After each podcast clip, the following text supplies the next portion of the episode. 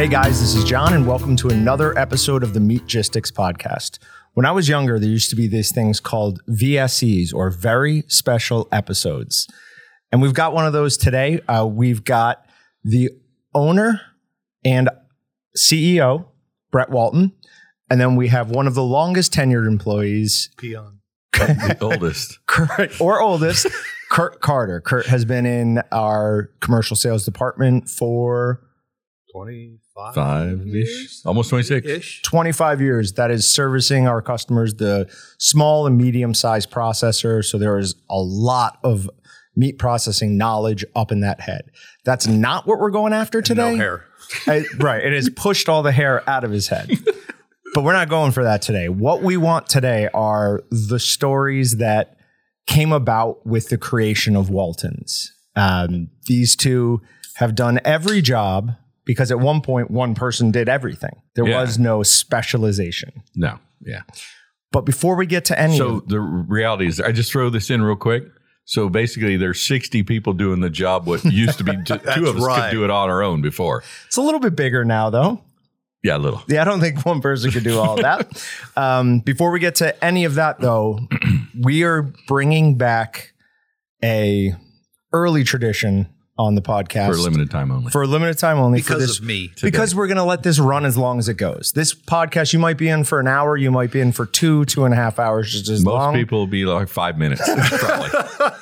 as long as these guys want to can hear talk. the phones hanging up. we're going to let them go. That's not the way it works anymore. Kurt. We've tried to explain this to you many times. Um, I've got a hibiscus ginger sour from Boulevard, and I very much love sours. I'm not a fan of hibiscus beers, but this is actually pretty good.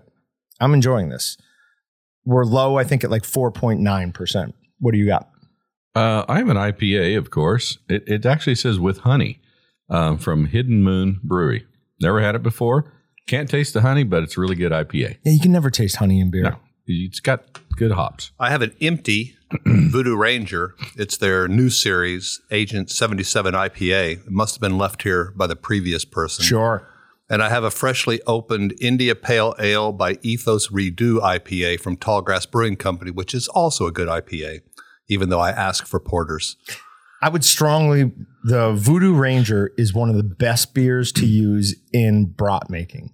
We've done it with the habanero mango before. It is absolutely top notch, and I Voodoo hate Ranger is a good beer to do anything with. I might argue that I'm not a, a big IPA guy. As we've made very drinking hibiscus beer. Then all Kurt requested that he wanted for this was some jalapeno popper brats. So we've got a bowl of those. Mm, we've got a small amount left. What was a bowl of those? because we ate before we taped. The jalapeno popper sausage is absolutely awesome. It can be made cured if you want. Um, just use 5% more. No, yes, 5% more seasoning per pound of meat than usual. Other than that, make it fresh, add mozzarella cheese, and it is absolutely delicious. It's got a really good amount of jalapenos in it. And just all around, it's quickly becoming one of my favorite brats. And I know the second agree. best brat out of the bag. Even don't even put cheese in it. It's the second best brat straight out of the bag that we sell right now. Now I'm con, or I want to know what you think the number one is. Philly, Philly brought out of the bag. It pleases the masses. People don't appreciate the true taste of a bratwurst. So Philly brat with a great little seasoning packet has a good, pleasing flavor for anybody that sets it on a plate. Yeah, it is definitely a crowd pleaser. And it's top five, but it's definitely not my favorite. But we did not get you guys up here to talk about your favorite seasonings, anything like that. We want the stories. So we're going to go way, way, way back to the beginning. So tell us about Don. Tell us about what made Yeah. you decide to start Okay, this. I'll quickly go over that. I think we maybe talked about it before, but I'll quickly go over it. So, dad, my dad, Don, started the, the business in 1986 from his house. And in 1996, uh, there was a, a, a little company in town. Um, and at that time, my dad was a one man show. Uh, my sister worked part time for him. Um, but there was another a guy in town that had a business, wanted to retire. So dad talked me into going in with him and we, you know, mortgaged our houses and bought this other company out. And that was in 1996. And, uh, it was a little 6,500 square foot building with one overhead door. Um, a little different than, than what we have now. Uh, but when we, when we bought the company, Kurt was there. Came with it. sleeping on a shelf. and I'm a sound sleeper. When I woke up, I had a barcode on my butt. he was listed in the inventory. Eh, and no, I got to He tell a funny does- story because I worked for the company that they bought, and I was down at a parts store buying parts for a service equipment, and there was a business card up on the wall that said Midwestern Research and Supply, and I asked the lady behind the counter, I said, "Who's this?" And he goes, "Don't worry about it. Just an old man who sells grinder plates." And it was about a year later. I was working for that old man who sells grinder plates. grinder plates. Well, that is kind of funny. You being on a shelf. I mean, you do sort of look like an elf, just a tall elf. Move you around from time to time. I could wear the PJs. It, you know, it almost didn't change much after that because when we first started, we had um, this little building, and there was the kind of the front of the building, and then there was a wall, and then the back was some supplies and stuff, but the shop because we still do, we still work on commercial equipment, and uh, um, so we decided the only place to put desks for Kurt and I because it we, it took us probably Dad and I like five minutes going. Why is Kurt not selling? You know, it took us about five to minutes him, to figure out this dude's a natural salesman. Why? Because he was working on equipment. So we're like, okay, Kurt's going to go on the road and I'm going to go on the road. We need desk. So the only place in the building we could figure out to put desk was back next to the shop, but we wanted to put some kind of barrier. So we put a two by four wall with that like one inch styrofoam on it, but we didn't have a door. It was just the wall. And those ceiling. And, yeah. And, and on the other side of the wall was the guy working on slicers and grinders and stuff. So Kurt and I would be talking on the phone to customers and we'd have to go, hang on a second. I'll cover up the phone and lean around and go, Tim, put the hammer down, quit beating on the whatever, you know, that slicer. Give me five minutes. I need to talk to a customer because he would start banging on stuff and, and we couldn't hear the customers. It was really, it was really a nice place. so 6,500 square feet. Currently, we're at uh, over 50,000 so. with, yeah, truck docks. So that's some of the stuff we didn't have. You know, we had one door. We didn't have truck docks. Um, we had we had two carts for UPS packages. So these two green carts, which we still have out in the warehouse, two metal carts that are about two foot by four feet. And those, when we got busy, like in the busy season, we'd actually use the second cart oh. for Oh. UPS. Otherwise, all of our UPS going out for the day would go on one cart. And I remember in the beginning, there was some times we had like 20 packages going out. you know, Brett's talking like I was sleeping on the shelf. Well, I lived on the shelf because as we got bigger, Brett, of course, went to an office, a palatial office. I had a desk under a shelf. I had a fluorescent light hanging from the shelf above me. People would put inventory over the top of my head. Yeah, Kurt would be back there on the phone and you like push his chair forward because you're trying to pull a box of gloves off from over above him or something. That's all we had. Do you have any idea how many SKUs you had back then? No, I don't. Yeah, okay. I mean, probably fraction. Yeah, five hundred maybe. Okay. But you got to remember, And now it's 5,000. we had one box of bulk seasoning, and that was a hundred SKUs because we'd make a half pound bag for someone, we'd make a one pound bag for someone. We would m- dump and mix Right and there. blend all of our stuff. Our cu- don't tell him our customers this now, but We don't do that anymore. if somebody called in and wanted half a pound of garlic powder, Kurt and I'd be back there dishing out a half a pound, putting it into a bag, and then printing a label and putting on it for a half a pound. And of garlic, powder would just get so deep into the hairs on your arm, you'd stink for a week. Never get it off. Never. because we were we were you know somebody needed we were answering the phones so and i and i i'm gonna look down because Yeah, I wrote ahead. down yep. what things I'm gonna that look at Kurt it too. and i were doing and some of these we didn't both do but i think i did all these and kurt did almost everyone so we were customer service the second thing we were janitorial staff um, we were service techs, so Kurt and I actually worked on equipment. We worked on slicers and, drove and out patty to plant- machines. drove out to places and drove drove stuff. went out to plants and did it um, uh, we were shipping and receiving so we were in our we were at our desk and a truck came in with some load one of us had to get up and go unload the truck um, purchasing i did purchasing um, uh, graphic design uh, because uh, i created our first catalog Catalogs. Half by Yep. 11. um, it's not much but it was a catalog We have copies of we them. do have a cut. Yep. We do call it a catalog, and we were delivery. We were sales. Um, I don't know what else I missed in there, but yeah, no, uh, that's just it. I mean, warehouse because we stocked everything. Yeah. And so you're delivering. So you're taking calls from customers, taking the orders, and then what a couple of days later, a week later, going and delivering it. So we would call out. We would ha- we had these routes. We had this really elaborate elaborate. I know you guys are good with all the graphics and computer stuff now, but before then, Picture we this. had we we had this really elaborate system where Kurt and I sat down in the office with a plastic map, and I'll, I'll let you kind of fe- tell the story. Well, truth be told, squeaky wheel. It doesn't matter who we were going to call. If someone kept calling and screaming, I need this, I need this, I need this. So we would make them a spoke on the squeaky wheel. Sure. But we had this idea that if we're going to drive all the way out, we'll stop and we'll come all the way back. Then the next guy, like a flower petal, then the next guy would go all the way out he'd come all the way back. Because it used to be as helter skelter. One would go one way, one go the other way, and then this guy would need something. So we thought we had this brilliant idea until people figured out that the loudest customer got the first service. Really? But we, we but we went from Wichita with this, you know, with a plastic coated map with markers, colored markers, and and these, these, these loops. so we go, okay, that one's yours, that one's mine. Spirograph. But we were just Kansas and Oklahoma. Yeah, we were just in Kansas and Oklahoma. Just going there. Mhm. And then we just started squeezing a little farther in Nebraska, a little farther in Missouri. Well, even in Uh, a little Kansas, farther it'd be in like, well, you know, there's another locker this far. Yeah. So okay, we'll go that far. But then there'd be another locker just just just, just that much farther. But we used to stop in places other than meat lockers too. Like when what? we first started, oh my gosh. because we didn't know anything, we didn't know any better, so we thought, well, we should stop at every grocery store, Mm. restaurants. First route we went on, we were going to Attica. there's a grain elevator. There's got to be a grocery store there. and so we drove off the road. Now there wasn't a grocery store there, but we drove all the way down just to see if there was a grocery store there. And then we came all the way back.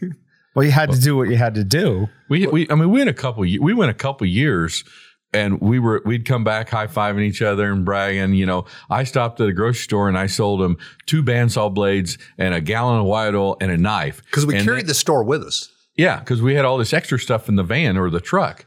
And that, you know, they go, Hey, I need two six inch boning knives. I got them out in the Ah. truck. Or they go, I need some parts from my bandsaw. I got them out in the truck. So you'd go get them. Well, then we realized that, you know, we did, we're pretty fast learners. It only took us like three or four years Yeah, yeah, to yeah. figure out that, wait a minute, we just spent an hour of our time and travel distance and we sold that guy $50 worth of stuff.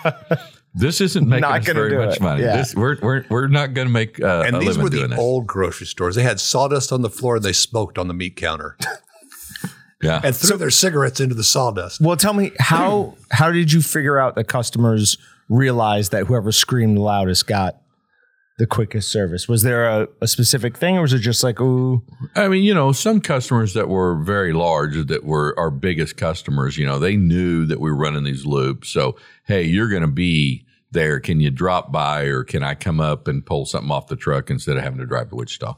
So, so would they would they would meet you somewhere Oh, along the road? sometimes, yeah. Huh. Well, sometimes. most of the time they wanted you to drive over. I mean, how much Not only they things wanted you to changed? deliver it, they wanted or unload it, set it on the shelves.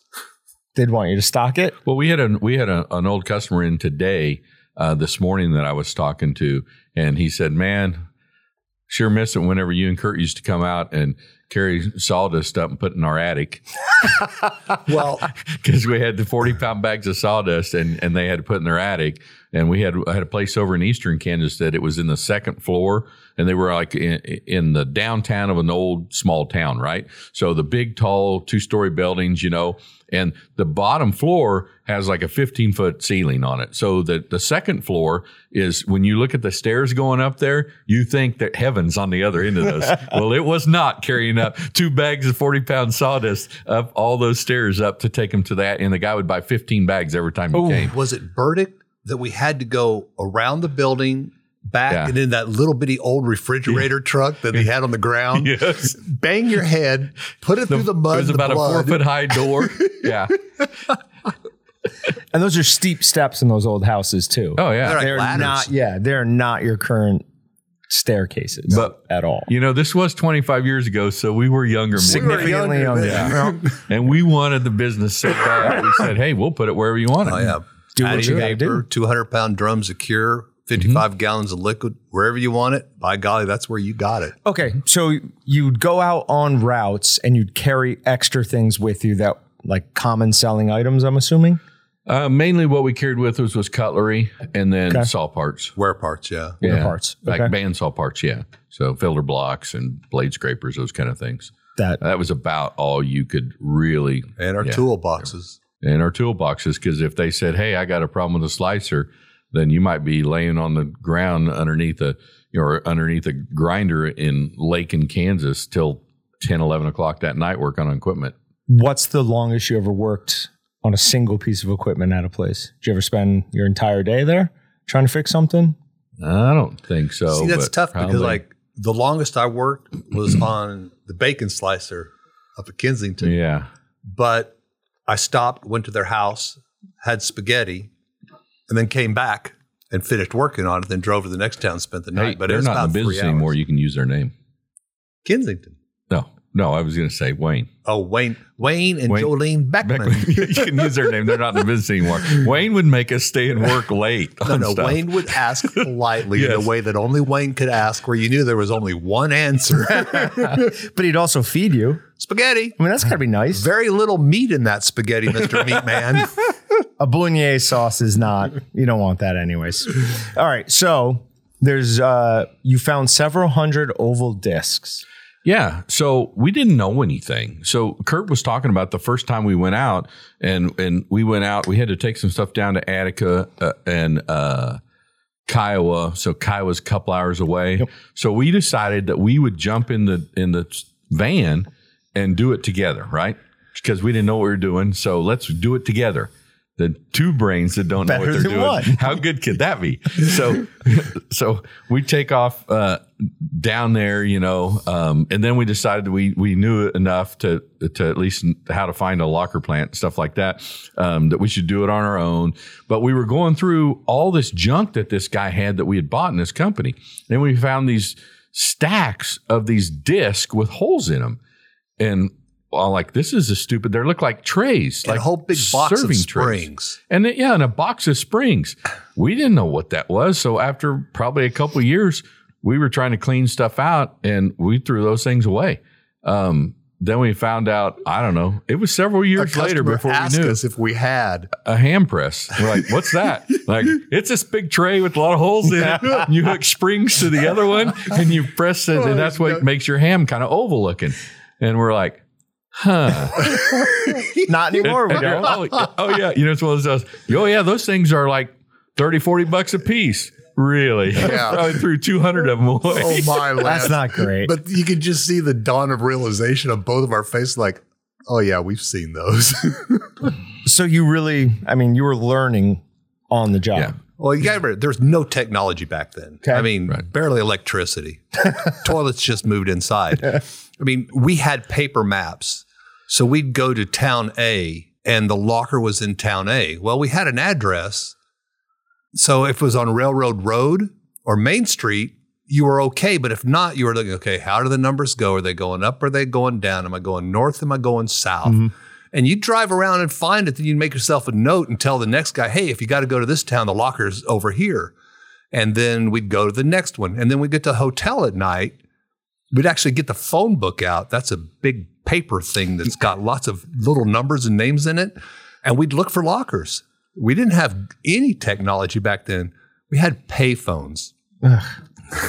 Terrible. Yeah, so we we're talking about that um, on payphones. I one time we would have to call in, you know, during the day. So it you'd call, you stop at a payphone and call in the office. Hey, do I have any messages? Right, you know. So one day Kurt calls and he's talking to me and he goes, "Hang on, I can't hear you." I'm like, "Okay." And I hear, "Rrrr," and I'm like, what is that? He goes, oh, I had to wait for the road grader to go by because he's in a little tiny town that is like dirt road. He's in a payphone booth on the side of the street and a road grader's going by. But then, The best thing about the road grader is he stops. He goes, Can I help you? I go, Yeah, I was just trying to call on this locker across the street and there's no one there. And he goes, Yeah, that's me. I'm also the road guy. Well, you gotta love small town. Now, wait a minute. Okay, so you bought it in the late '90s. There were already like Garmin GPS units. No, there were. Yes, there were. There were barely the cell I phones. had one in like we- the portable phones were this big. They looked like a suitcase. They weren't that expensive. Yeah. They really weren't. Oh yeah, yeah. No, ninety six. I mean, we, we had a cell, we had a cell phone. Wait, I don't know if we did 96? ninety six, but in in Don's bag phone, but it, that was it- before. It was no, it was like a couple year, a year or two after. Yeah. Then we had a cell phone. Dad had it. You didn't get it. No, Kurt and I were the ones running all over the country.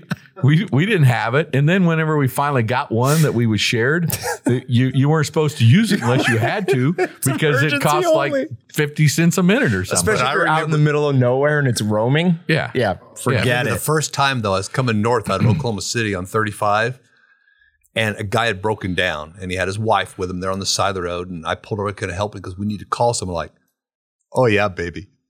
I can make this call. I got the phone got out, you. dude. I was James Bond and J.D. Rockefeller all in one, man. The guy was like, "You're so cool." And I go, "Yeah, yeah, that's Yes, me. I know. yes, I know. So in, in 96, when we bought the company and Kurt and I went out for the first time, we were rolling in a 1982 Ford van.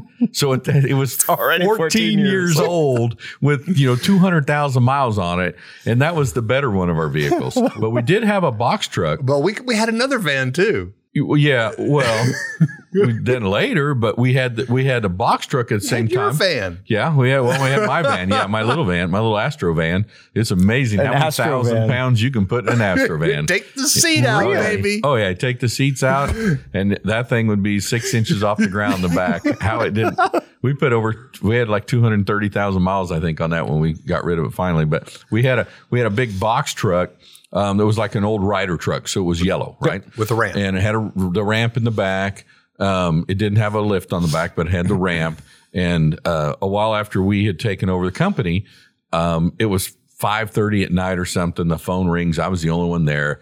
Um, pick up the phone, and the guy says, uh, "This is uh, Trooper Jones with the Kansas Highway Patrol, and uh, do you uh, know Mr. Kurt Carter?" There's a long pause. Don't know if I want to say like, yes. Uh, yeah. And he's like, well, uh, I've got him pulled over down in Southeast Kansas. And he's like, so, um, yeah, he doesn't have a DOT approval and uh, he doesn't have a logbook. It's up to date. And, and, and I'm like, we need those things. 'Cause I'm in the back the- seat of the car. the, the, the guy that sold us the company said we didn't need it. I, got- trusted him. He'd never used I just said, here's the money, you know, and said, good. I got lucky because I had a CDL. That's the only reason I didn't get left on the side of the road with the truck locked in it. so he let you go. He gave me a Xerox piece of paper, explained to me how to fill the log out, which was probably the very last time I ever filled the thing out the right way. You don't have to fill logs I'm out. sure there's a I don't need a statute of limitations log. on this. but uh, he let me drive, but he assured me that I would be pulled over again. And I had to, we, You so we went out and got log books, but I, funny how that works. I was the only one who could drive the box truck. So Brett did the small deliveries. I, Smart. Very smart. Very smart. I don't remember that part. All right. So, So so so on on the box truck though, then then we got it. No, I think it was the yellow box truck. Kurt, you remember you were loading on a Friday and loaded your sawdust and stuff, and then set it there and was going to finish it on Monday morning.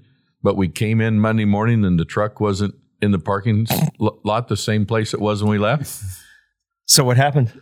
So I didn't leave the keys in. I thought, I, I, I thought, well, what's Kurt doing? Because the the truck's sitting there in a different location than what it was, and it was running. So I walked inside, and I don't remember if he wasn't there yet or whatever. But come to find out, we go back out there, and and no, he he had locked it up and everything. Somebody broke into it, and they broke out the steering column to start it, and they took it on a joyride.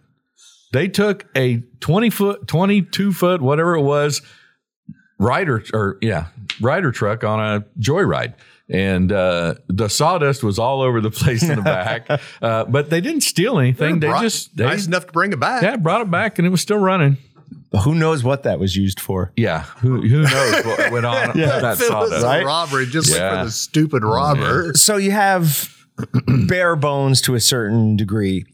were you selling large pieces of equipment at this time? Oh yeah, yeah. We were selling big gr- mixer grinders and Did you have a uh, forklift? yeah, we had Oh, okay. we had a forklift. And It- between it, they had one tire. It, it, it wasn't very nice. Yeah, not the best. The guys, the the guys that you see driving those old forklifts, this thing, I'm pretty sure was from the 30s. You know, those guys with their forearms that look like your leg. You know, Yeah, yeah. That's what they had to look like because you couldn't hardly maneuver that thing. we get sawdust in. I remember one winter it was snowing and we got a semi of sawdust in. And that this countertop has more tread than the tires on that forklift did. We were we had corrugated kind of tied with string to the top to keep the driver dry. And then we had to put corrugated on the ground just to get any traction. Move, yeah. And we were moving and it was swaying and it wasn't fun at all. Another day in the life. what are you going to do? I mean, that's what you guys had to do. Well, and the Waltons, they were so magnanimous. I mean, every year I got older, I got something to, you know. I got old. We had 55 gallons of liquid and we're using little bitty dolly with them. Brett, because I got older, got a dolly, lo- big A old drum dolly. Drum dolly. It's, it's big old drum specifically made for moving drums, Kurt. For don't, old men. Don't make this so Because we used story. to lay them, we used to lay them on the floor of the truck or the van, and then slide them off, uh-huh. and then drop them down, and then put them on that little. I mean, this 55 gallon drum of like of white oil or liquid smoke. something like yeah, that. slide it out of a van, roll it to the back And of a van, it. and slide it down the bumper by yourself. and You know, I still have that two wheeler. It's in my backyard. The grandkids play with it. The bronze one that had the solid, solid hard rubber tires. I still got it. but that's what I used to have to move the drums with. And Brett, because he's so magnanimous, got the big drum dolly to help the old man out. I kept getting older.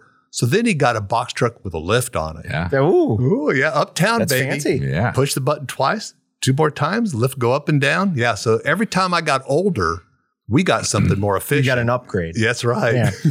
All right, but uh, we're talking about 55 gallons. A gallon of water weighs eight pounds. 400 pounds. And It, it was a controlled fall. I, would imagine a very controlled. That's what I used to controlled call it. You'd like get it kind of between your knees a little bit, and then you kind of let it go and then bounce a little bit. And you're like, I wonder what it'd take to break one of these open. We Not much did. more than what you're No. doing, I'm sure. Right. But one of the things, and, and and and you know, people listening to this are probably going, "Well, what?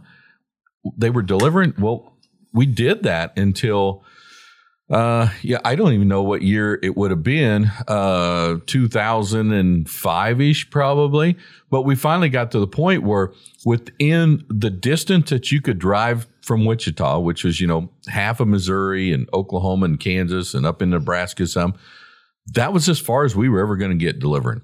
And there was just, you weren't going to make it work. Well, that's why I and we're started going a, to the Texas Panhandle. yeah. And we're such a niche business. There's other companies that have lots of deliveries and, but we're such a niche business that you can't have another warehouse in another, you know, 400 miles away or whatever. It just, it doesn't work. So that's when we said, we're not going to deliver. We're going to rely upon, thank you, Kurt, the, uh, Yep. Thanks, Kurt. the people that There wasn't any more Kool Aid in there. the the the UPS guys because the brown the, the guys in the brown truck they could deliver cheaper than we could Yeah. deliver. So, general customer, say I'm in your furthest reaches of Missouri where you will get. Thank you. Um, order on a Monday. How quick would I get something Next week?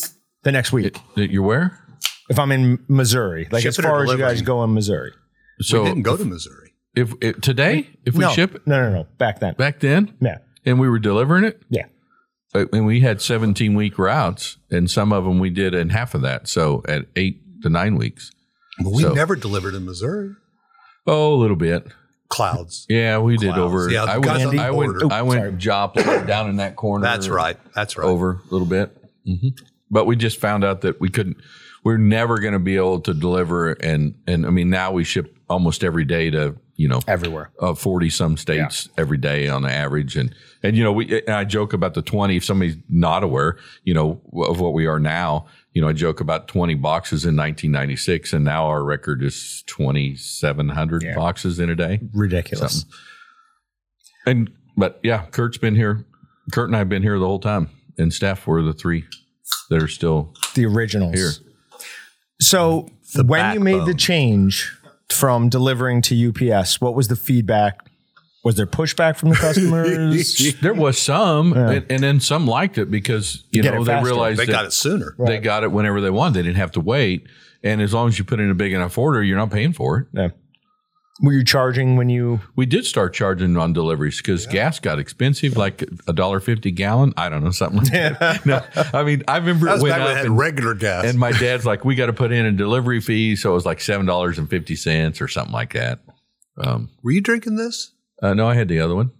This is really good. I'll remember that for the next one. Was there only one of them? Well, I saw you had a tall can, but I guess No, it was the other one. Oh, It was a honey. an AleSmith Brewing Company West Coast style IPA, seven and a quarter percent. Um, I've I had something from AleSmith. I can't I think don't of know what it was. stinking hell it's from. San Diego So, Kurt, have you have you ever drank beer at a customer since since you're drinking beer today? today. Yeah. No, Not today. You haven't. You know it's it's a coincidence that meat isn't the only thing that customers keep. In. Okay, but They have big walk-in coolers. I thought Every about this though, does. Bubba. When we were younger, we weren't as particular as we are Oh, today. no. Oh my gosh, there we drank so many domestic. Well, one of us drank so many domestics back then. But I mean, they were really. You'd walk into a cooler, there'd be meat hanging there, and then a whole solid wall of twelve packs, cases. I'm sorry, they didn't have twelve But, packs I back mean, then. we were routinely back then. We were out on the road traveling like that and delivering. We're in plants till you know six, seven o'clock almost every night because somebody was there late waiting for us, or we were working on equipment, and and you know, and to mo- that's the awesome thing about that we've been able to do the last, like say, over twenty five years is customers. They're small business owners. And they became our friends, and we still are friends with people that we were dealing with 25 years ago. And you're there working late, and they're, they bring out, "Hey, you want a beer while you're working on a Slicer?" Sometimes Sure it'd be- do, yeah. Sometimes it'd be the crack of four, and they'd offer you. A Yeah. beer. But the other the other nice part of that was too, like, hey, I got some snack sticks hanging in here. Oh, All right, You yeah. just walk in the cooler and break off snack some of those, sticks. yeah. And I mean, you got to try so many. And Kurt still did. Kurt's on the road still.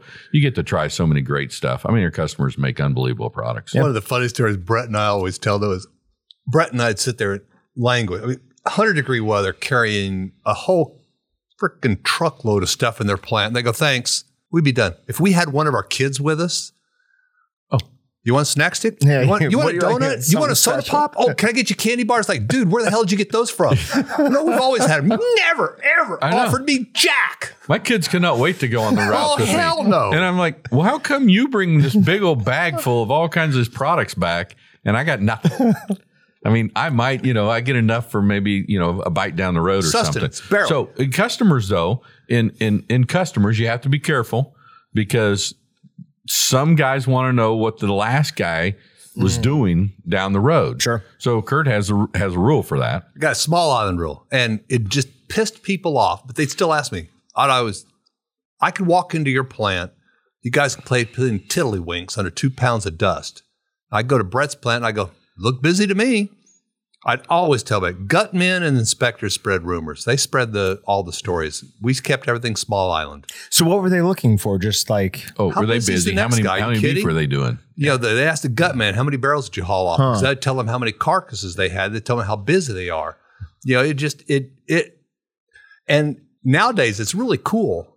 In the old days, you know, they they get on the phone, they go, "So tell me, how much are you charging for a beef?" You know, nowadays they just go online. Right. Everything's online, so there's no more collusion. They can just go online and see what everybody charges. We actually had a corner section of a state that would get together at a casino every single year and set their prices for that year because they were all friends. They were all in that area. It was a state, the corner of a state. we were about to say what state? I'm That's- sorry, we yeah, don't yeah. know. what state? The state with a vowel in but we've got to see lots of we've got to you know great people, awesome people. Uh, love stop. I mean, uh, I mean, when you think back of all Oh, the people, yes. I mean, you have a few that were you know kind of cranky, Sure. um, and and never seemed to got o- get over that. And you know, over the years, there's a few people that you know that told both of us, um, yeah, I don't need anything from you today, and I I don't ever need anything from you. I mean, when you walked in, I'm just talking when you walked in the first time, not like you did something wrong. Right. You walk in the first time and they just basically tell you they have no need for you. I went into a plant one time in Wyoming and I was so excited because when I would go, when I go out and travel around the country, I'd stop in at, at, at processors that had bought from us that I didn't know them. And so I'm all bouncing in there. I'm like, this guy buys from us all the time. He buys online. He's going to be so happy to see me. and I go in the there, case, huh? and he basically told me to leave. and he said, "That's why I place my orders online because I do it after five o'clock, and I don't have time to mess with you now. Thank you for your order. Bye." and I go out and sulk in the parking lot. One thing she used to drive us crazy because we had our little sunflower route, right? So I'd go out this way and come back. Brett said, How you? Didn't do jack. Can't get anything, can't get anything. It. Brett would go out. Hey, sold a slicer. Really? Who to? Well, to Jonathan. What? Yeah, John. Oh, John. John's buying all kinds of. Shit. I've been in Jonathan three times. He never bought jack from me. Brett walks through on a day when he's sober and not high, and Jonathan buys everything from him. And Brett comes back, thumps his chest. but sometimes it worked against both of us because we would Your like we're, we're we're like you know talking to to Jones and, and it was a plant that's closed now, so I'll use Earl out there in in Dodge Earl City. the Pearl. So and Jones packing. Uh, Earl, you need a new grinder. That thing's dead. Nah, no, I don't. Kurt, the next time Kurt goes in there, you need a new grinder. No, no. This goes on for two years. One day we're in the office. Dad walks back and goes, ah, and we used to have this little bell on the wall, and you'd ring the bell when you sold a piece of equipment. Dad rings the bell, comes back, and he goes, "I just sold a mixer grinder to who? Uh, to Earl out of Jones. you did what?" So then we used to kid my dad about his famous sales pitch. Hello. That was it. That was his, that was his sales pitch. Well, your dad did also have an excellent voice. So, for people who don't know, uh, Brett's father was a DJ, local DJ here, and little Donnie Doodad, and he is still on our recording system. Yeah. I hope so. Yeah. we had on home commercial customers who would literally call in and just ask to be placed on hold so they could li- just listen to his voice. Yeah, whatever his new message was. It is a great, Yeah. great radio voice. We used so, to call people. so the hello pitch might have worked because of that. But he would he was all he was so happy. He could not wait to get back to the back where we I'm were sure. and It- tell us. It- he would wait days until both of us were in the office just so he could ring the dang bell. So if somebody back in the days, somebody ordered a mixer grinder, how long is it taken to get to them? Like if we're talking about a pro cut, at that point those were still made in the US, right? what? The- Pro like No. the pro cut mixer grinders. Uh no, they're they're, They're always already made down in Mexico? Yeah, Okay. yeah. But it's like we used to sell uh, the brand that we sell was made in the U.S. We didn't stock them at that point, so if we ordered one, it would probably take a couple weeks. couple did weeks. we? Okay. Ever. I mean, we had used patty machines and used slicers. Did we ever stock back in the day a new piece of equipment? Yeah, I don't. I don't think so. I don't know. I don't think we did. I can't remember when we started. We had that really palatial stocking. showroom over there. Yeah, we didn't have space. And just so people know, now we do. We stock Plenty. hundreds of stuff. thousands of dollars Oh, worth heck of, yeah, I put in a large meat processing. put a hundred equipment for thousand dollar quote today, and we had two thirds of the equipment on the shelf. All right. What is corn fed beef? Uh, that's a Kurt story. So, last stop of the day. Yeah, I drink a beer. Sorry. But I'd always stop. I mean, it's the last stop of the day. I'm going to go to Subway, grab a sandwich, go back to the hotel, look at the phone book. So I'd always work at the last plant. So I'm helping this customer drag off all barrels back. And I notice this one belly's been cut open and there's dry corn in it. I mean, just beautiful golden dry corn. It's Frank. The hell's this? Because I'm trust me, nobody feeds beef corn before they take him in the locker. It's pointless. He goes, Oh, and he had a very colorful word for the gentleman who sold that cow. And he goes, Yeah, this guy advertises all of his beef for corn fed beef. I go, Really? He goes, Yeah, he brings them in the night before, puts a couple coffee cans of corn on the ground. I go, Hell, why don't you sell him this corn back? because if you know the stomachs of a cow, they chomp it down, it goes down into one. If it's in its first stomach, Yeah, it's, it's not getting still no. dry, beautiful golden corn because yeah, he I go he goes, Yeah, every time that guy, every time a customer comes in, so they're buying corn fed beef from this jack wagon, he goes, I just shake my head because I know that's the only corn those animals have ever seen. So, so, so we get we get lots. Of, we've had lots of uh, crazy stuff we saw. Um, and uh, uh, we're old enough that we forgot most of it in case somebody wants to come uh, involve us in some uh, suit somewhere. We're not culpable for anything. yeah, but um, as you as you can imagine, I think the craziest thing I ever saw uh, that was funny was, uh, and actually Austin was with me on the road. He was probably, um, I don't know, eight to ten years old. Um, so we have four kids. Kurt has four kids too. We don't have the same four kids. Right. See, he has four kids. Him and his wife have four kids on theirs, and me and my wife have four kids of our own. Let me Beat clarify that, woman. and, and so, um, yeah. So whenever we were younger and and, and running around, um, and it was summertime or spring break or whatever, you know. Uh, Sandy be like, well, you need to take a kid with you. You're going to be gone for three or four days. You need to take one of these with you. So, um, Austin was with me and we were, um, in a certain part of a certain state, Sure. the eastern half of a certain state. And, uh, um, we went back to the kill floor they were killing that day when they were killing emus. And uh, so they would run two of them in at a time into the kill chute. And then they had those big loppers like you trim hedges with, and they just stick it in and go chunk and pop its head off. And if you've ever seen a chicken with, you know, like a chicken with your head cut off, these things would like go, they would kick like crazy. And then he'd chop the other one off, and there's two emu in there with no heads. They're kicking. And it's a good thing you got the big old thick, you know, steel. And, you know, of course, it's kind of bloody on a kill floor. And then you chop their head off, so you got blood. So I'm scrambling to get back down the hall to stay away from this. But when you're when you're talking to the butcher, he's just doing He's his job. ahead, yeah. He's just talking like no big deal. And I've had other things happen on the kill floor where, you know, they're just like, oh, they're just telling a story or talking about what they need, you know, some new seasoning for a new broth or whatever. And, you know, this emu's over there kicking. Uh, So I think I've told you this, but I heard that story when I was in customer service. And the first year I went back to New York to see my family, or the first time I went back, I dined out, and that's every single place I went. I told that story about the emus running around without their heads, like literally to every new person I saw up there, and they absolutely got a kick out of it. Well, anybody anybody that's a parent enjoys the best part of that story that I haven't told yet. Okay, The best part of that story is two, three days later, we get home, you know, been on the road, driving all over, unloading stuff. We pull in. Austin beats me to the door. He runs into the kitchen. Mom's in the kitchen. He goes, Mom, guess what we saw? a guy cutting the head off an emu. Did you get- Not wait to tell his did you get a glare? Uh, yeah, Yeah, yeah. was I can imagine. What are you doing? All right, so what's the llama? Don't touch the llama. I don't know what that means. So I pull up to a locker in Oklahoma. I'm sorry, a state south Some of us. state. It looks like Some a state. pan. And uh, big crowd. It's deer season. And so there's a big crowd outside. Normally there's always a big crowd. I mean, hell, look at this deer I shot four days ago, been dragging around the back of my damn truck in 90 degree weather. And There's a little little side note. That would be a better podcast if we could bring in about twenty different processors and hel- have them tell Stories deer about hunter the- stories. oh. That could be really good. Sorry, I got a, I got a picture. ruin your- this was last year, and I got a picture. I'm driving through a town, and there's a car, and it's got one of those little luggage racks hanging off the track trunk, and there's a deer on it. And his exhaust is like the Green Hornet, like he's trying to lose the bad guys. There's just smoke. And I'm like, so I took a picture of it and I sent it to the customer. And I tell you, out of business, guy's smoking his own deer. and it was not a cold day.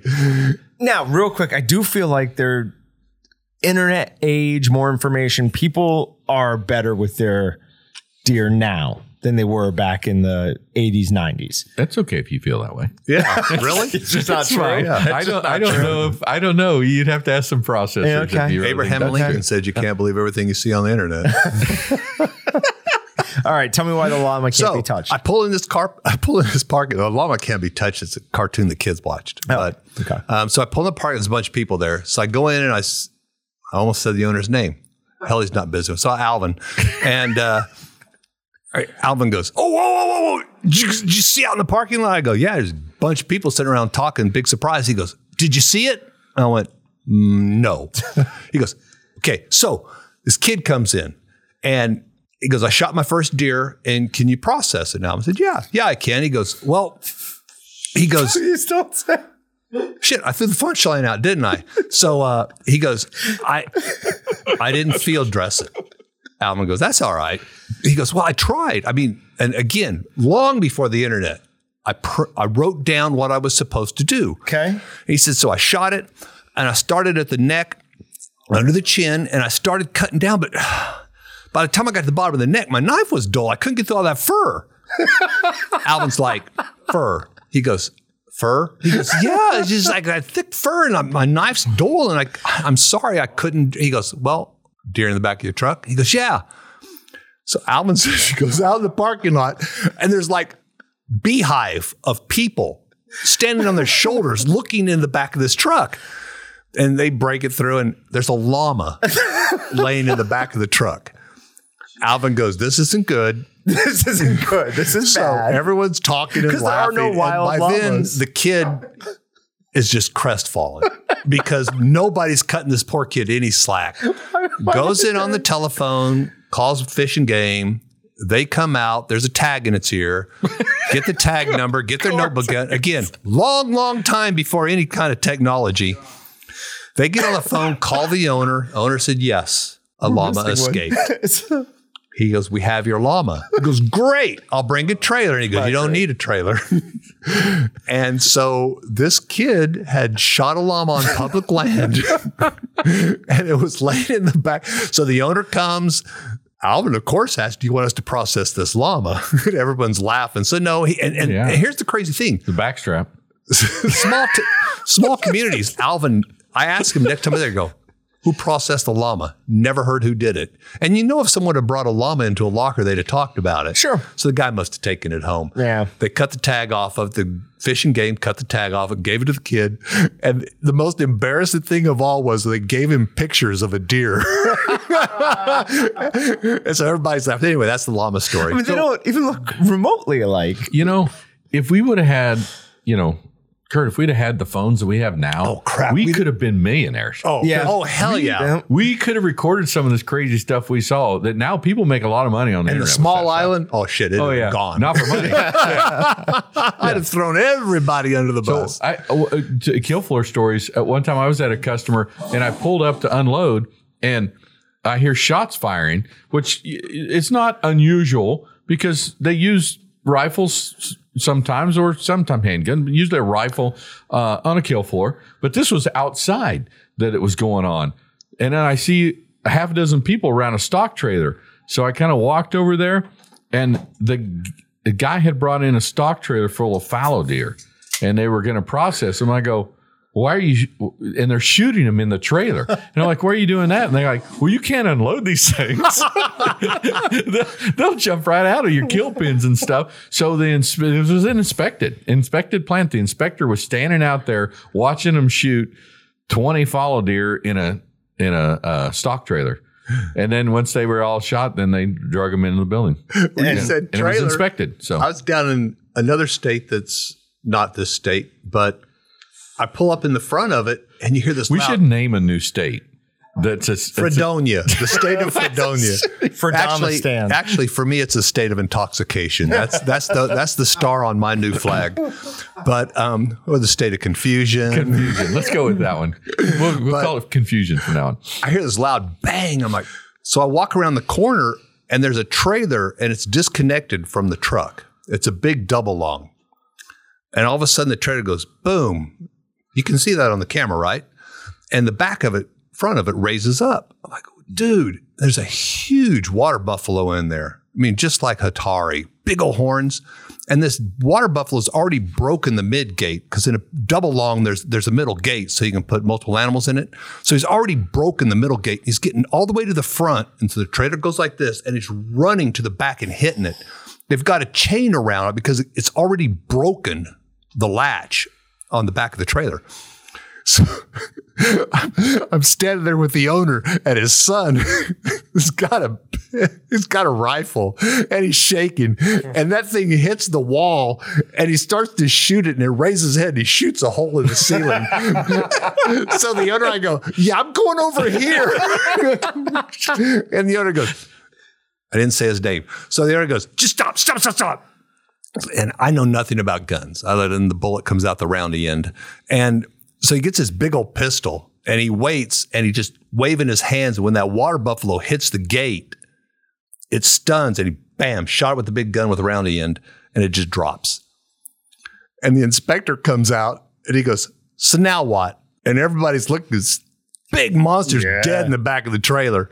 He goes, Well, I can put another chain on this hoist and we can cut its head off because he wants the horns and we can drag it through the door. And the specter right then goes, Yeah, I'm going to lunch. it's, it's eight o'clock in the morning. so that's my trailer story. that is uh, for whatever reason i think it was maybe watching crocodile dundee when i was a kid i've always been afraid of water buffaloes like there's that one where he is in the road with it like this and i just you see how big they are it's like oh my like a moose is tall and kind of scary but water buffalo are just i mean i imagine them at least as wider than this table this way Have you ever looked at a moose's knees? I was in a little rental car. We're driving. I've never- Is that a line driving from up through- airplane? Yeah, right. I'm driving up through a. Have you ever looked at a moose's Bobby, knee? have you You ever ever seen a seen a gladiator? I'm in this little rental car and I'm going through this pass in Wyoming and I stop and these two huge moose walk in front of the car. And I'm not exaggerating. I'm looking at their Oh, yeah. knees. Yep. Those are some big ass animals, the- man. In Maine, um, so I used to have a girlfriend who went to Colby, just uh, school in Maine. And when I would drive up there, there would be signs on the side of the road that says, "Mooses, the eyes of moose eyes don't reflect headlights because they're above them." And you're like, That's profound. Oh wow, and they are. They're There's gotta be a you drive religion by based them. They're on that. so high that your headlights don't go up that high, so you just have to be super careful with them. Very very dangerous animal. Which seems you, you would think they're like kind of nice. They look like big horses, but no, those bull moose are aggressive. Mm-hmm. Very very oh, aggressive. Got to What's hog shocking? Uh, well, we're, we're talking about some kill floor stories. Um, I was in, you know, when guys are butchering, it's their job, right? So they're just doing it, and and so I was talking to a customer in a northeastern state, in The state of confusion part again? of confusion, Yeah. and uh, uh, and we were having a conversation, and he was using a, a Best and Donovan stunner on him, which is a little prong thing. You put it back here on the back of the hog's neck, and it stuns them, and then you cut their throat. real quick. So they do that to keep the animal as calm as possible right before uh, kill. If they kill it once in, in a high state of excitement, uh, you'll get bleed You Well, blood spots in your hands. Yeah, and in that's your why they oh, hams, hams. That's why Yes. they do a head and sternum stun. They stun on the head to shock, and they stun at sternum to stop the heart. That way, they don't get the blood spots. They do too. I never knew that. Yeah, it's a new technology. Oh wow. Okay. Heads and sternum. Um, but so the less adrenaline the that's air? going through the animal at the time of slaughter, the better. So that's the stunning thing. Right. Okay. Go ahead. So this guy was, we were having a conversation, and the hog ran in, and and he put the stunner on it, and he's stunning it, and he's telling the story, and I'm looking at him, and I can't help but look out of the corner of my eye, like smoke's rolling up no kidding. from this hog. It's like I was like, I think it's I, I wanted to go. Uh, you think you should stop now? But he just standing there talking the whole none of that I'm thing. smoking I the was like, pork. wow, that bacon's almost done. Heard I that almost one. used his name too, and he's still around. We would have edited it out. Oh, that's But funny. it's that to close. I'll tell you afterwards, Kurt. Because that's funny. What is a baseball bat on ostrich? That's not my story. Maybe we should start not saying the full name of. Okay, Okay. I just hate to have another llama. it makes me laugh. so yeah, That's right. we're old people. Give away the Right. No, no, we got to have cues. If we don't have cues, we're lost. So I'm in a locker. So, do, let, should we should we share that with the with the with the viewers, listeners, and the Yeah, listeners? whatever you want to. They're viewing too. So, so because they wonder when we're looking at our screen here, Kurt and I had an extensive meeting to talk about some of the stuff. Everything you hear today is not from that meeting. This is other stuff we think about, and if we do this long enough, we'll think about a hundred more. Oh, crap. The first meeting was also over beer, and so you know, three or four of these, we might get to where We've we left somewhere. script so stinking off. But anyway, so the baseball bat. So I'm in a locker and it's just cool. I mean, if you've never seen an ostrich hanging on a, it looks like two big, huge red drumsticks. Okay. I mean, it's just all it is. There's just two drumsticks. A bear looks like a human being. If you ever seen a skinned bear, No. it just it freaks you out because it looks like a human being. Like Hannibal Lecter just skinned the son of a buck and it's there. Oh yeah, it looks like a human being. So anyway, so I'm in a locker and I, I go back on the kill floor. Ah, so and so's back on the kill floor, and he's got. so there's this board on the wall with a hole in it. And so I'm like, what the hell are you doing? He goes, ostriches today. And I'm looking. And so he clicks this thing, and this stupid ostrich sticks his head through the hole. They push the board against it, whack him with a baseball bat. He falls on the backside. You go, that's one. I go, are you shitting me? That's the craziest thing ever. And he goes, and the birds are so stupid because there's one behind it, and it's going to do the same thing.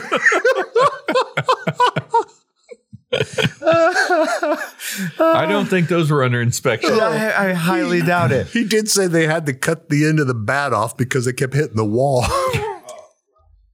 I have to ask what human being that looks like. Uh, that no, no, no. look like a That's human Kurt's being. world is not the same as your and my there was world, no John. head on it. so you got to imagine there's no head on it. So it's just uh, animals that we mostly process have stiff little legs. yeah. Okay. This one had hinged elbows and knees. And it's it's just I'm walking to this locker and it's sitting on the cooler floor with no head. I'm like, dude, that's Santa skinned. Yeah, you might have seen something that you didn't Oh, what the know you are you were looking seeing at? there. Gods of Google can't give you everything.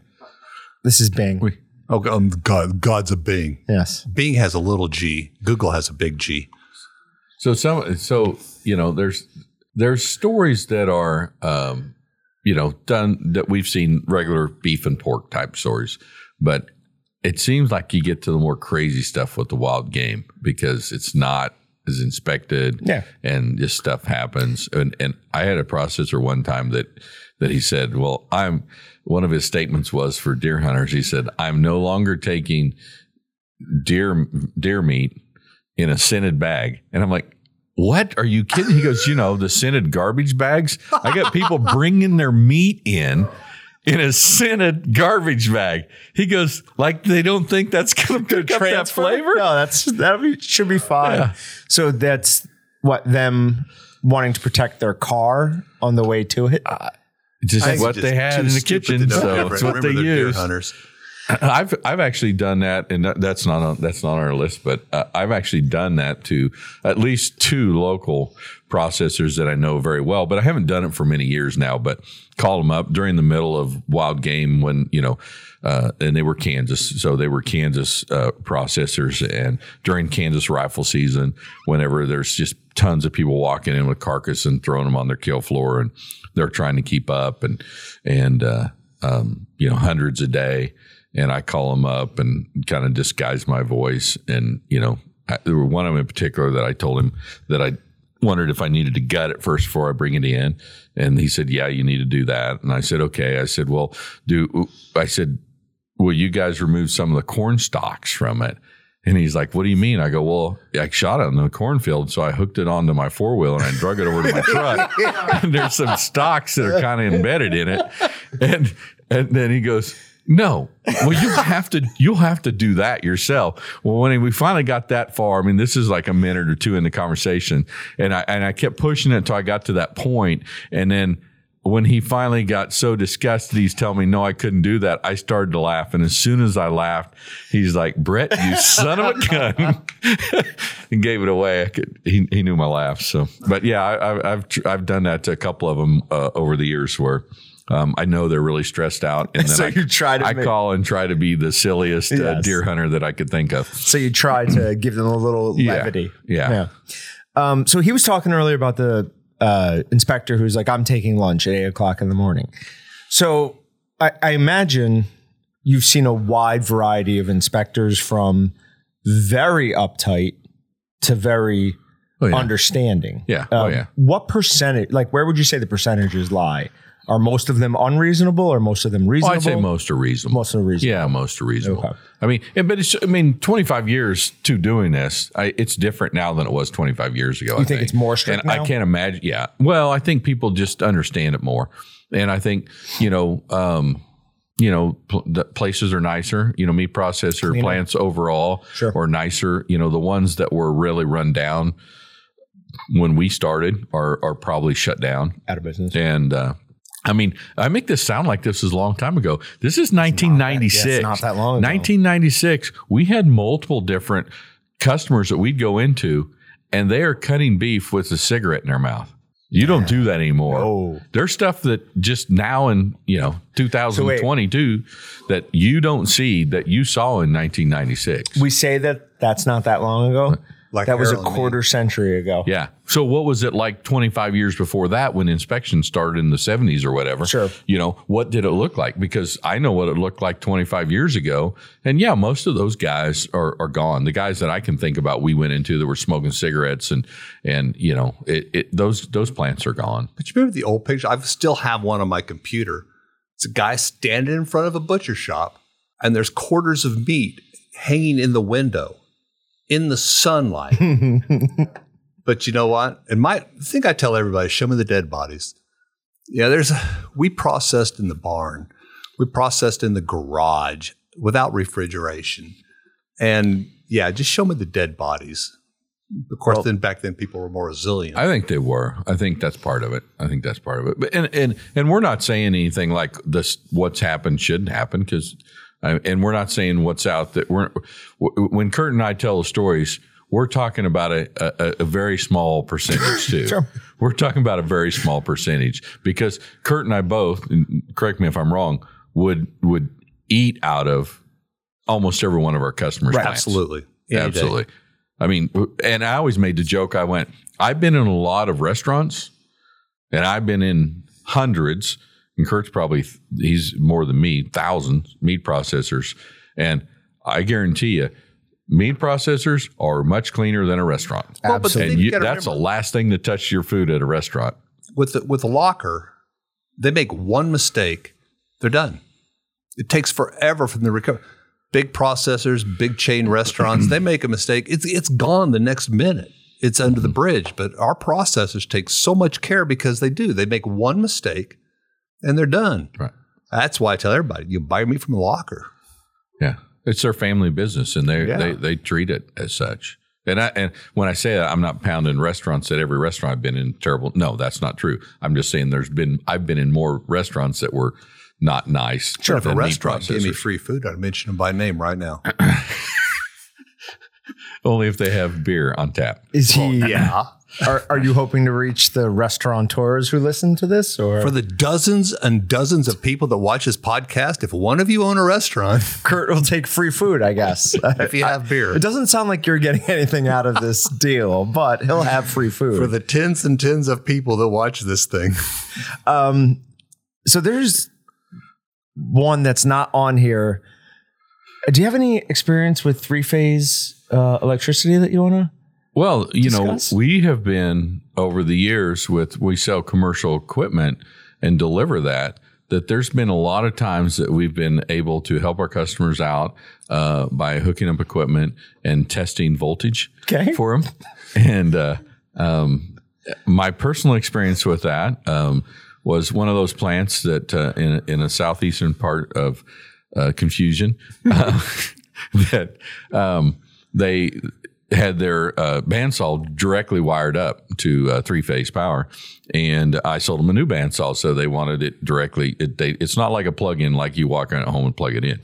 So I went, okay, well, yeah, I'll unhook the old one and I'll hook the new one in, and uh, so they had to climb in the attic to turn the breaker off. That's how old the plant was. It was the, the breaker box in the attic. So the guy gets up there and he leans back down. I can see him down the hallway, He sticks his head down. All right. So I unhook it and I hook the new one up. And uh, they, they it was really it was really well done wiring system. It, it had the good PVC pipe that they run the wire through, and then the the wire came out uh, up into the saw from the bottom. And so I said, okay. So I said, okay. So he turned it on and I uh, turned the saw on and it was running backwards. So if you know anything about single phase and three phase, you wire it backwards, which you don't know until you hook it up and it's run backwards. So you got, so he, I turn it off. So you turn it off and, uh, You're- so I switched the wire around. Real quick, you literally have a 50 50 shot at it. Right, There are yeah. no identifiers for people who are listening. Right. It is a 50 50 shot. Okay, right. Go ahead. So it's 50 50 chance, 90% of the time I was wrong. um, I don't know how that ever worked out, but uh, I was always having to rewire it then. So um, he turned it back on, and um, it was about three or four foot away from a wall, and I was down on the ground. So as I'm squatting, go to get up, and I grabbed hold of the saw, and he had turned the power back on. And that wiring that came up through the bottom obviously had a bare spot. and so the saw had three phase, uh, 223 phase running through it.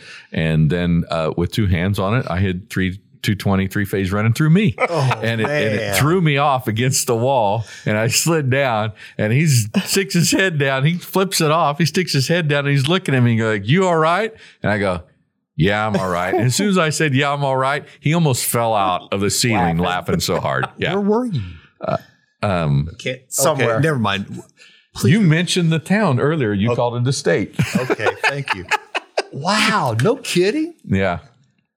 It was an exciting time. Well, I told you about the time the very, very first saw I installed. Those guys are standing around looking at me because they knew I just didn't know shit, anything about what I was doing. And I put the blade on upside down oh, yeah. and they're waiting. They go, You done? I go, Yeah. And he goes, You know, that would be perfect if I wanted to hold the meat up here to cut. I had just like, Oh, well, that reminds me of something when you talk about inspector. Jon was asking about inspectors when you stepped away for a second about you know how good they are and, and stuff and how hard how much are a pain and how much you're good to work with. I said most of them are good to work with, in my opinion. Um, but we had a customer one time over in the eastern part of Confusion that uh, he uh, he he didn't get along very good with inspectors, and uh, they came in and they were inspecting it, and they were trying to do a crackdown at the time, and and they. They uh, went over and put a red tag, a red tag or whatever on on his cutting, t- uh, not his his wrapping table, like a stainless steel table. He said you can't use that till you clean it. He's like, "What do you mean I clean it?" And they said, "Well, there's rust up underneath. On the underneath side, there was rust." And he goes, "Well, that's the second reason we don't use that."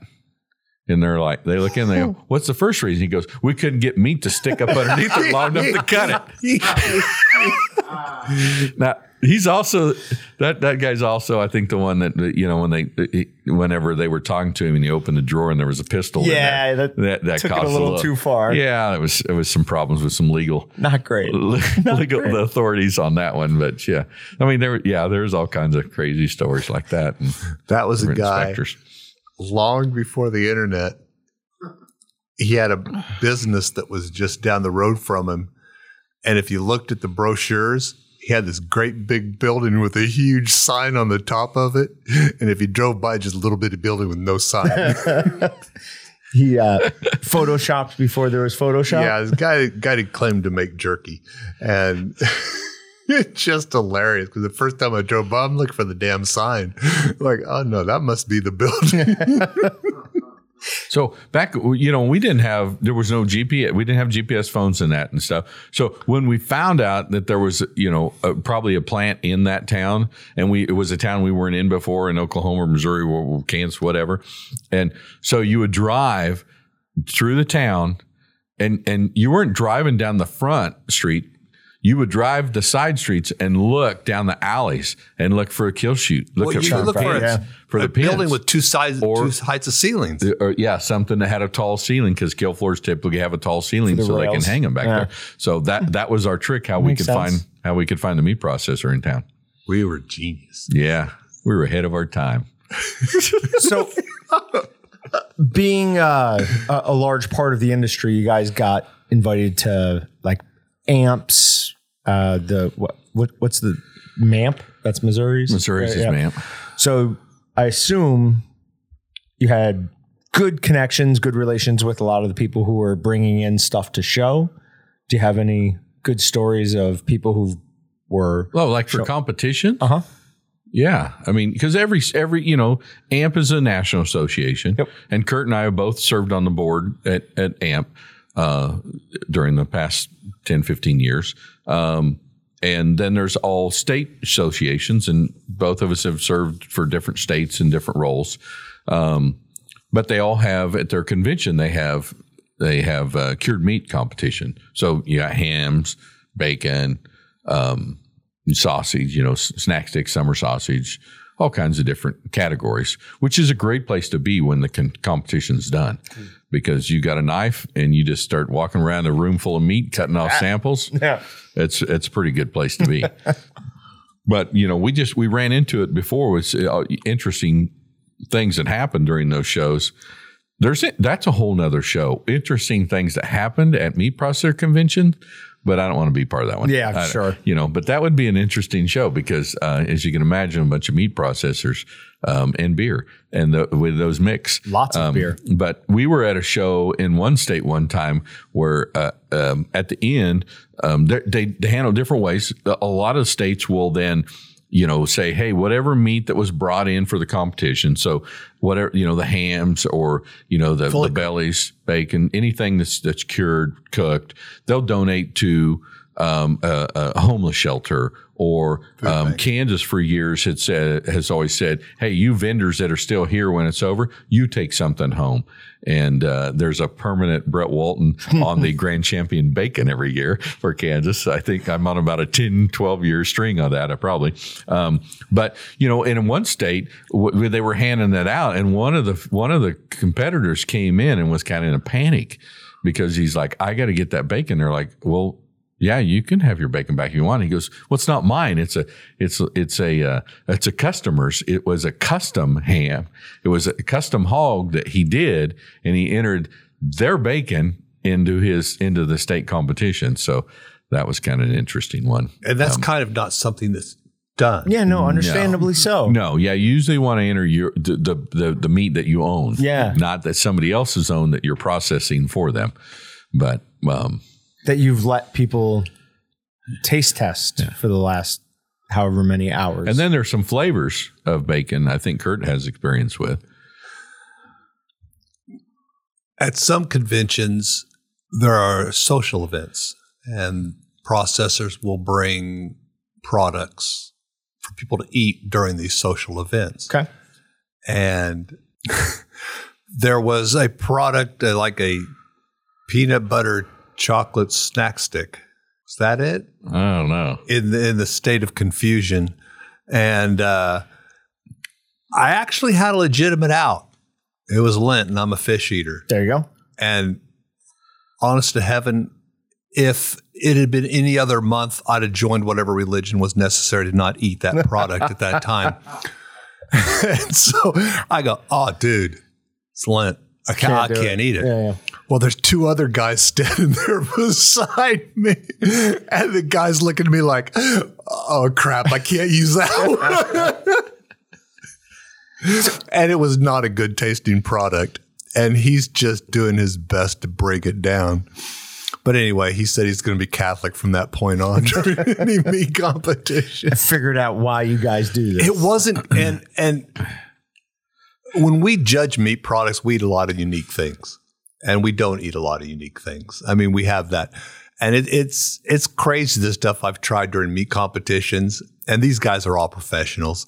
But that was just one product that nobody wanted to try, and the third guy in line was just throwing up in his mouth because he saw the reaction of the second yeah, yeah. guy. Should have walked away. But yeah, he this the guy that tried the second said, "Dude, that's brilliant. I'm going to use that every chance I get that I'm a Catholic. It's Lent. I can't eat that right now."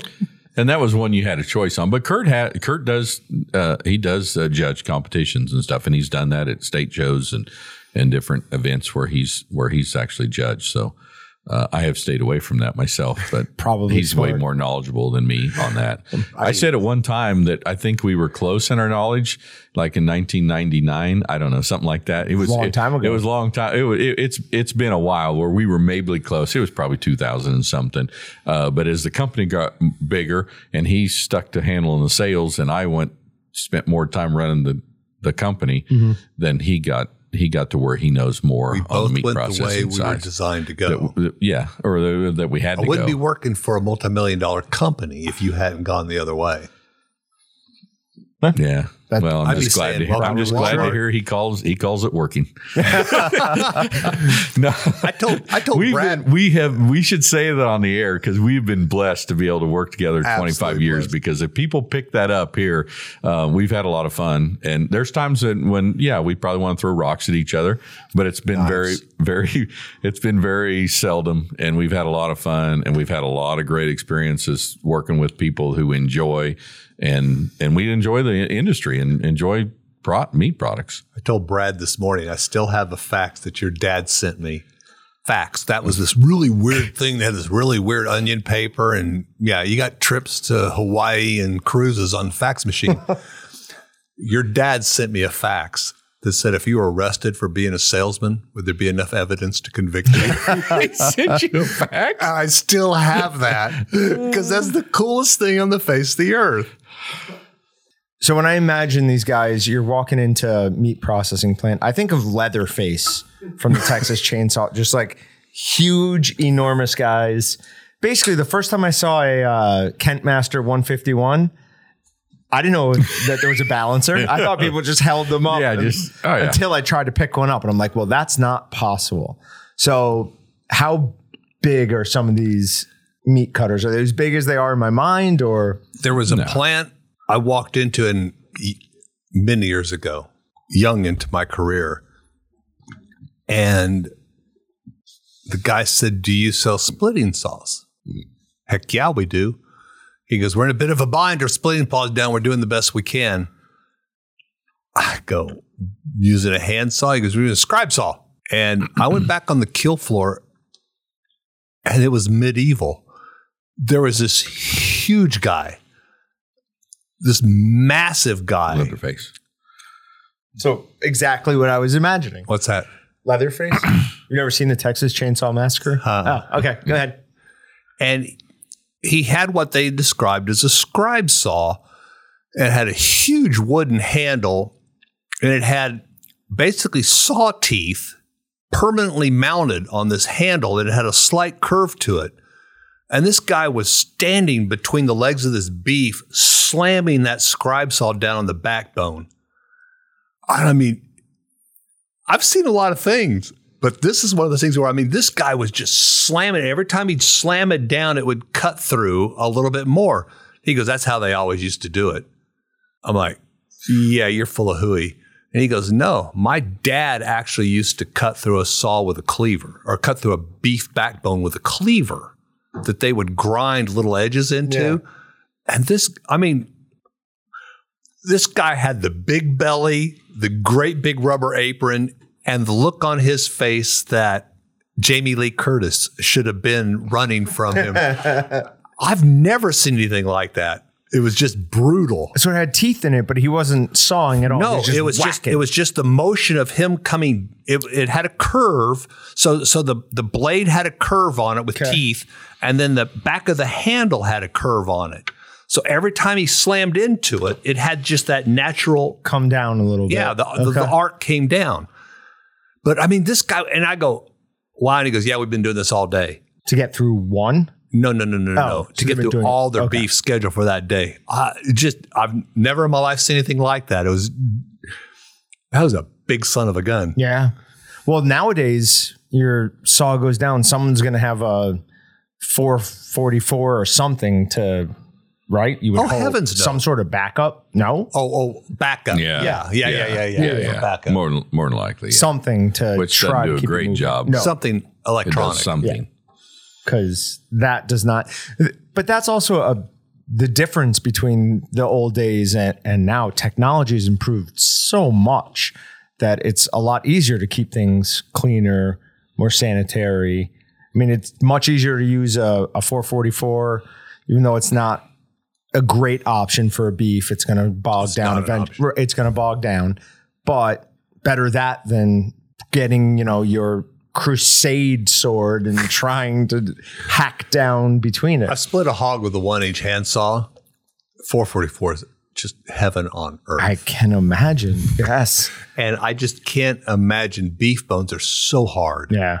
chopping through it with that son of a gun. No. And t- for him to tell me that's how they used to do it, Like, dude, those were the dark ages. Well, I remember when I worked in customer service, we had to put in like when we were selling 444s, we had to put in like uh, uh, verbiage where we would tell them this is not a beef s- splitting Right. saw. Using it for that will void the warranty. They still people still, still try to do use it, I know. Yeah, I know. And it's it's not what it's made for, and you're going to rent it, and then you're going to wonder why it doesn't last.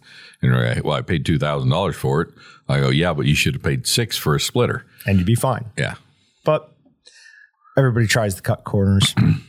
so well, some people, not say everybody. no, uh, fair, fair point. Fair Not point. the fair point. one, Not, not me. Don't clearly. throw a rock at all of our customers, Jon.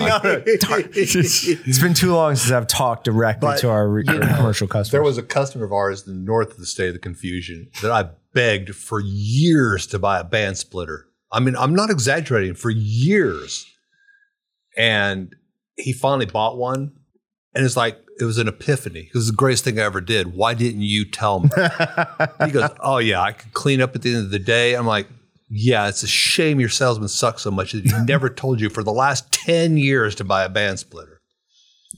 Then his plant burns. Soon know who it is. So technology has changed, but a lot of what goes on in a meat in a meat processing plant hasn't changed a lot. I mean, because it's still a very physical job. You mm. can't, you know, it's it's if you were going to say, "Hey, I'm going to devise something to cut the top of that can," guess what? The next can is exactly like this can. So you could cut it off, and eh, we wouldn't need. If you were the can cutter, Jon, wouldn't need you anymore because we're going to do it. But if you think about it, every beef that walks through that door, every you know, every steer that walks in, every hog that walks in, they're different. They're close, but they're different, and it takes somebody to do that physical work. And man, there's a lot even on the further process side. You know, smokehouses are so much better um, due to the technology of the microprocessors and stuff. And you know, guys are you know we're selling we're selling smokehouses. Guys are running off their phones. You know, that kind of stuff is just so different. Um, but man, back on the kill floor, it's still Primal. Gotta yeah i mean there's just you can't automate it i don't know how even the big boys even the big boys out there um, that are doing you know 5000 head a day i mean it, they're a little more automated on on some of the process of it the of the carcass working its way through but there's certain things that have to be done by a human But a lot of those guys, I mean, it's the variance too. Because like Triumph, the hogs, it's like a Xerox machine, uh, laser printer. Every damn hog that's coming down that line is almost identical to the hog before it. And our lockers, everything's different. I mean, especially if you get into 30 month old where you're cutting out the backbones and stuff. I mean, there's a lot of knowledge and a lot of real skill, absolute skill that's involved. But the slaughter floor, harvesting floor, is is one of those things where you've got to be on your toes because that's where everything starts. No. So wait, you're saying that a lot of the hogs, when the big boys process them, they are the exact same because they're doing it at a specific age. Oh, it's incredible. I mean, if you ever go, well, you never will, but might not. Triumph up in uh, St. Joe, Okay. those hogs just roll through nonstop, and everything is so specialized. There's one guy. All this guy does is he stands at the corner of this one curve and cuts the snout and splits the halves of the hogs. Okay. That's all he does. And there's there's two people that cut they're cutting the the bacon off, the side fat. They use a double handled knife. That's all they do. And every single thing you see coming up the conveyor belts, it's virtually identical to the one before it. It's it's incredible. Yeah. I, I mean, that is fairly impressive. Um, I, I would still argue that it's probably a little bit more impressive to be able to have the knowledge to go from A to Z. Oh no no, and that's that's the point I was making. Oh, okay. Is the huge plants everything's systematic and automatic, whereas the small plants, the processors we small independent plants, those guys are specialists. They have to adapt on the fly, and there's a lot of technique. Well, Brett was talking about it, even that, that drew back from the old days that's still applicable today. That the bigger plants have lost track of. taking things a little bit off topic here, a huge surprise. Um, do you worry, you two, about people losing the ability, like that knowledge gets lost and it's gone, and then it's gone forever. So No, I don't worry about that. you don't worry about that. You think there's enough handing it down to younger generations? Yeah, I think- gods of the internet have come in. So eh, and I you can think- only learn so much on the internet. Here's here's what I think is going to happen though on that is the the the, the four big processors. Has anybody watches anything on on the news knows about the four big processors and the rest of the people and the rest of the people who we sell to. Yep. And but those four big processors are going to keep doing a lot of what they're doing. They're doing a little bit less now, and the and the small what I call the small to mid sized the independents uh, are doing more, and there's more of them. Um, lots of new plants being built around the country. Um, what's what's happening though is those people who are looking for that quality of product and not just a price are going to pay what they need to pay.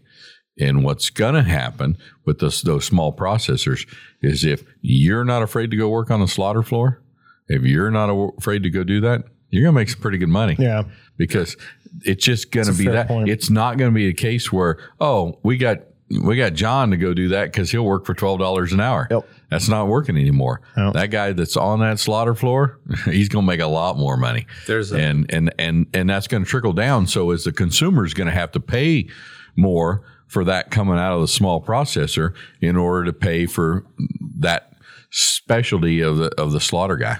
but they already are. There's a great power of the meat that they do every year, National Association of Meat Processing, and they still every year they refer back to the man with blood on his hands, and consumers are now looking for the man with blood on his hands, and it's vulgarity, but.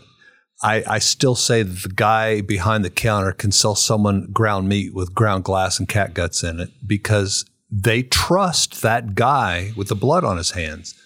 And that guy with the blood on his hands is trusting the guy on the slaughter floor. Yeah. Because everything comes from the hoof that goes to the front counter. And people are looking for that now. They're looking for that assurance that they can buy from that guy that has seen that beef all the way from the hoof to the counter. And as crazy stories as you and I tell, and I can't, I, I know I said that earlier, but I'll say it again. As crazy as stories you and I tell, Kurt, we, we also will buy our meat from those small processors Every single day. because we see what they do and they're a family business. Their family relies upon that. And if they're, and they're eating what's coming out of that too. I mean, Exactly. they're not afraid to feed their family from what's coming out of that small plant. Yep. we've said it a bunch of times. People are paying a lot more attention to where their food comes from, mm-hmm. and that's where the man with his blood on his hands comes from. You guys, do you know the name Peter Thiel? I do not. So he's a big finance guy. He has started what he calls the uncollege movement, trying to convince high school kids you don't need to go to college to become successful. You don't. It's it, it was a fallacy that the the baby boomers pushed on the next generation. I they, disagree with that. they looked no, they looked at I'm just kidding. Oh, you don't? Okay. They looked at the people before I didn't them. go to college, Jon. Yeah, so okay. All right. I didn't need I don't know. Sorry. I don't know. neither one of us did. Sorry, Patrick. I, Patrick I did. only went when they did performance appraisal, so I was going to continuing education. but it was the it was the the Oh. the people with passion who went to college to learn more about it who were successful. So the next generation looked at that and said, "Oh, the people who went to college became more successful."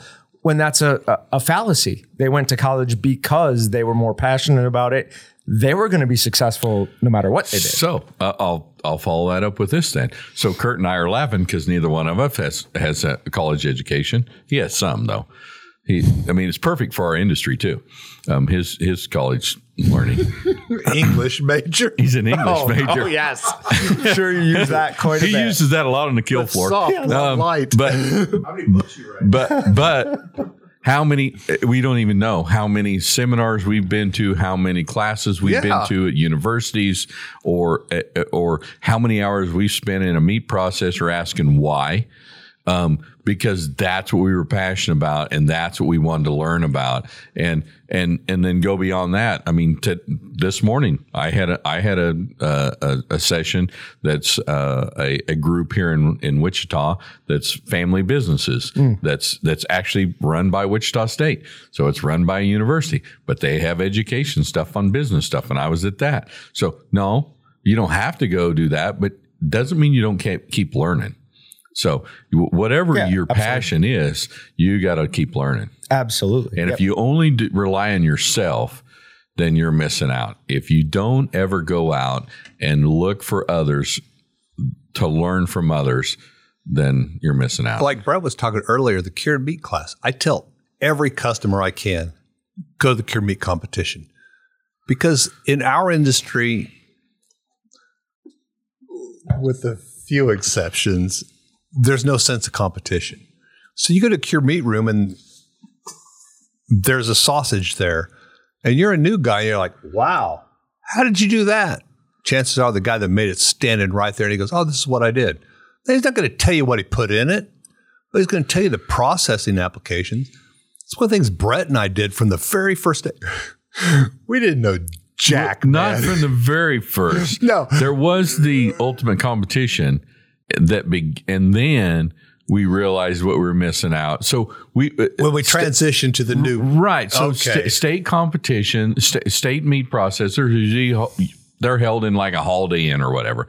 So we go to one, and I don't nice know. Holiday Inn. It was it was like you know Not a really. year or two into this, and we go to one. So the processors they're going to go sit in a class on you know you know, I don't know, encapsulate citric acid or something. We're like, whatever. And so they, we got to play. It's like all day in, right? So we go out and we have this huge competition from the ping pong table to the putt, to the putt putt course. You know, all these games. You know, the pool table, all these games. We have this master competition, keeping track and stuff. And then later that day, our the processors, customers of ours, are going so they were talking about encapsulated citric acid.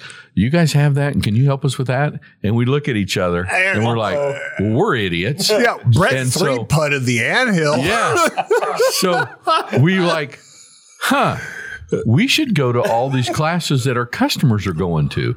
So we start doing that. And then over the years, we're sitting in the class, whether it's that or, or one of the other classes at universities or whatever programs that's put on that we went to hundreds of them. And, you know, the speaker's talking and our customers are turning us going, Hey, do you guys have that?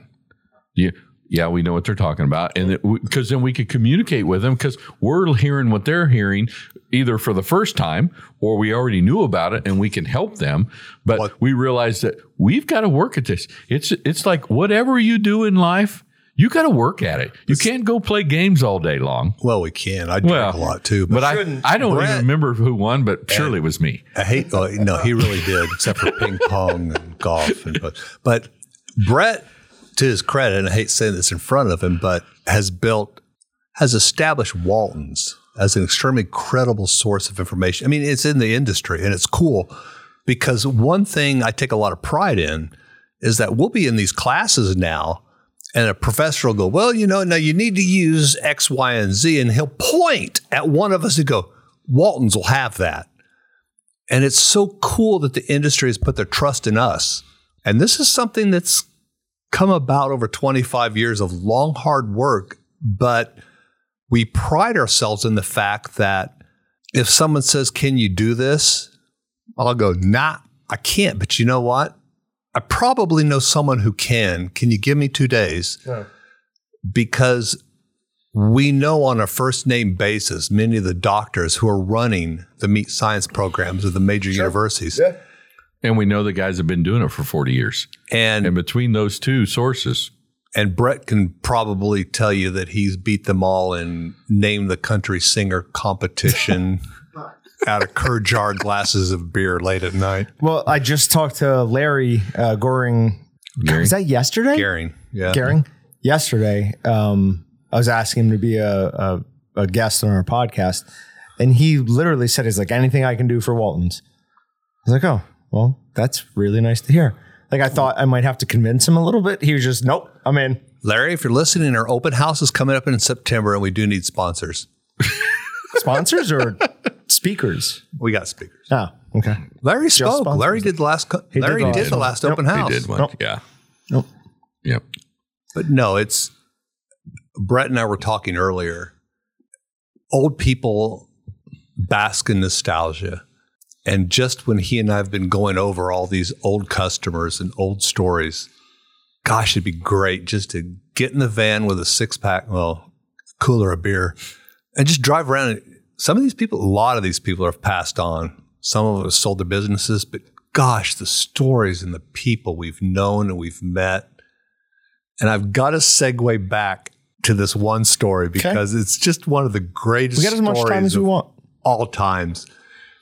So I'm in a locker talking to the owner of the plant, and all of a sudden, a guy comes breaking out of the door from the kill floor. He's like, "Baka, laka, laka, laka, laka, laka, laka." And the owner looks at me and he goes, What did he say? I go, Hell, I don't know. He's your employee. I don't speak baka, laka, laka, laka.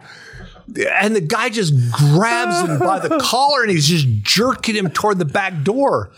Like, uh, this is a story. This is And so I go following him, and there's a Holstein running across this field.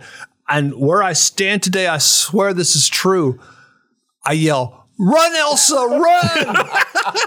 and if you've never seen Born Free, sucks to be you. It's a great movie. But it just did it. I go, run, Elsa, run. And he looks at me like, what the hell are you talking about? I go, we're done. And he goes, quick, Pepe, grab this, grab this, grab this. And again, I know nothing about guns except the little round hole has the bullet come out of it. And he grabs this big ass pistol and he runs out the front door and he's, oh, grab this. And he gets this, and I'm not exaggerating. He lays this rifle across the hood of his truck. He's like, ah! He goes, I gotta go. And so they, like Kelly's heroes, man. They're throwing all kinds of crap and armaments in the back of this truck, and they boom, they're gone. I'm like, yeah, this is gonna be a story. so I leave. I go on to my next stop, Grenadine, to see Carl, and uh, so I come back a while later. Rex sitting there. So I go down and see Carl. I said, Carl. He goes, Did you ever hear what happened?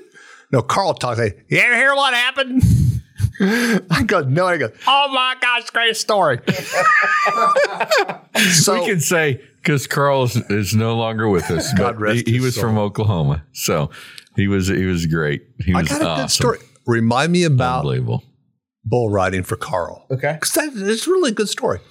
But Carl goes, oh, hell yeah. He's running and he chases this bull and it goes running across this golf course, running right down the fairway. Rex realizes there's a school and there's some kids looking out the window. So Rex gets his gun, and he pow, and he drops that cow right in the middle of the fairway. Well, then Rex realizes there's kids looking out that window. Rex drives his trucks out in the fairway. Fairly large amount of rain. So Rex truck sinks in that fairway. So Rex comes the great idea that he's going to hook his. Brett, help me out here. In front of our ATVs Winch? winch. He's gonna hook his winch to this cow, drag out so little kids can't see it out the window of their schools. So he's dragging this cow down a wet fairway. Carl's exact words were, "You couldn't construct a better waterway." so Rex drags this cow to his truck. The truck's stuck. So Rex calls the tow truck. So the truck truck pulls onto the fairway, proceeds to try to tow Rex's truck down the hook. Needless to say, Rex Insurance's company got charged for the entire fairway. Rex had to go send an apology letter to all the little kids looking out the window of the school. but all I can remember is run, Elsa, run. Ah, that is great. Also, loved Born Free. First book I ever oh, read. I, I just like Such I've seen it book. one time, but that's I swear I yelled out, Run, Elsa, run! It's a weird thing to pop to mind, but this cow is just mm. running, kicking its heels up. I'm like, oh, dude, born free. yeah, you're not going to live long though. All right, so that is a escaped the Medford cow. There's a the fire. But what was the story I said that reminded me of that when I was talking about that one? Pat, got to help me here. I don't know. It doesn't matter. No, you said bull riding. Oh, Carl. Oh, Okay. Carl's bull Now- ride. I didn't know if that was on the Brett podcast. will you wanna talk appreciate about this or off? because he loves PBR. Carl used to ride bulls. Pabst Blue Ribbon. So do I. My daughter loves Pabst Blue Ribbon. Still got the last can she left in my house because I won't drink it. But Carl rode bulls, and he has a cool as hell picture of the last bull he ever rode professionally, throwing his butt off the bull, and it it hurt him. Sure. So that was his transition going in to working his father's meat processor. Instead of riding, killing. So one day, Carl's and Carl telling me the story. He's in his office and his kill floor guy, and again, similar language, go baka laga laga laga. But Carl, when he spoke Mexican, was the coolest thing on the face there. So you got to imagine. Anyway, so he goes out into the kill pen. There is the last bull he rode Really? in the kill pen. So Carl, in his house above his fireplace, has the hide of the last bull he ever rode and a picture of him riding that bull.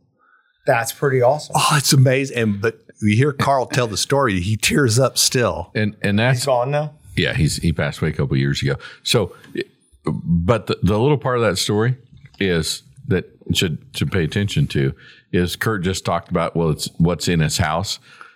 It, that's one of the amazing things about we've been blessed with is how how many people get to say in their profession, "Oh yeah, I've been in my customer's mm, house." I've slept, and, spent the night. And, and and we've been in a lot of our customers' houses. And you know, I, the line I always use for people when they start customer service, like you don't know who you're talking to, th- how how well they may know me. I may know that hey, you know, uh, there's a, somebody in um, uh, Montana that uh, you know when you go in their garage, there's a fridge with two taps in it or whatever. You know, Yeah, you don't know. you you don't know, and because we've been blessed to be all over the country going through uh, different plants and then wind up, yeah, in, in customers' homes even. Yeah, probably there's not many industries like that. Trying to think of one, and I mm-hmm. probably Yeah, got a it's pretty awesome to be.